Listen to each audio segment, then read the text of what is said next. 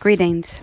I'm the Reverend Jen Fenner of Epworth United Methodist Church in Gaithersburg, Maryland, and this is Transformed by Faith Today.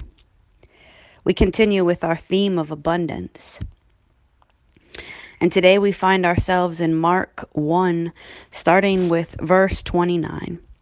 It tells us that immediately Jesus left the synagogue and entered the house of Simon and Andrew with James and John.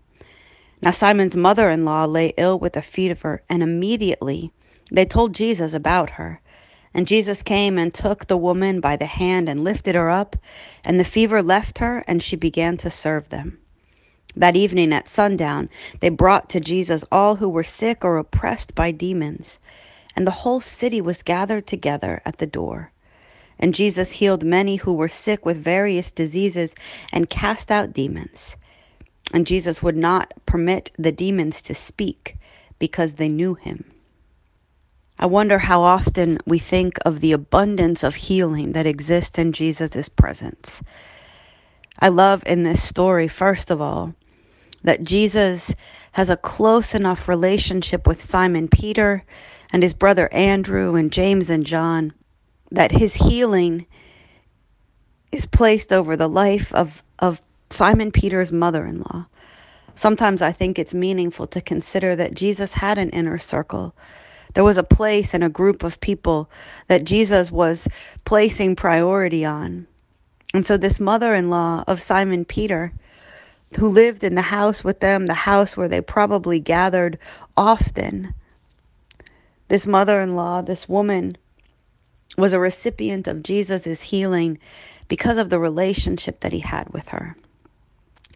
And he literally goes in and he takes her by the hand and lifts her up, and the fever leaves her, and she begins to engage in the daily activities with them again.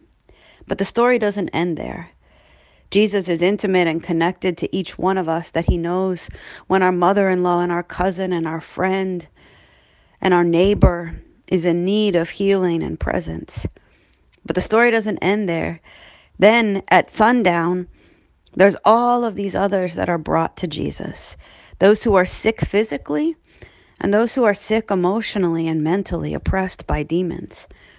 And they all gather together, and Jesus, one by one, heals many who were sick and casts out demons. Sometimes I think we forget how much healing there is in Jesus' presence, how much all of us have places of mental and emotional and physical healing that needs to take place. I also find it remarkable that the scripture tells us that the demons recognize Jesus. They know who he is. They know the power of healing.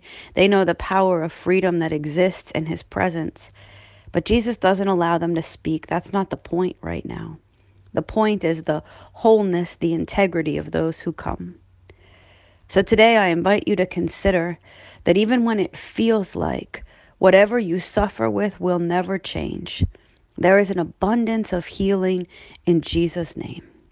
Even when it feels like those you love and those you're walking with are ill and, and suffering, there is healing in Jesus' name. I understand that each of us has times that we have prayed for healing, for salvation, for change physical, emotional, or mental in the life of someone that we know or love, and it hasn't come like we've wanted.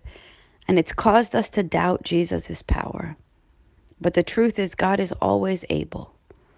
God always is able to offer healing. And sometimes that healing comes in ways we don't understand. And sometimes those we pray for resist the very hand that Jesus offers to lift them out of their place.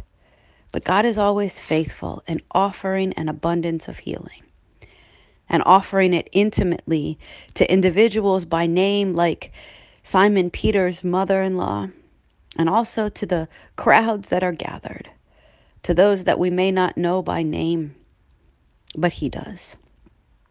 God, we're grateful that in a world that seems so completely full of brokenness and challenge and try, trial, that you are a God of healing.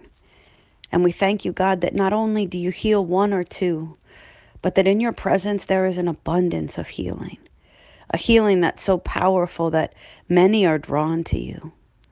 Remind us again and again, God, of the places that you desire to heal us, of the places that you call us to be a part of, extending a hand to lift others out of whatever would bind them. And remind us, God, that we never will see or know the fullness of the crowds that you heal. We thank you and we honor you, and we are grateful, God, to be a part of your presence in this world. In Jesus' name, amen.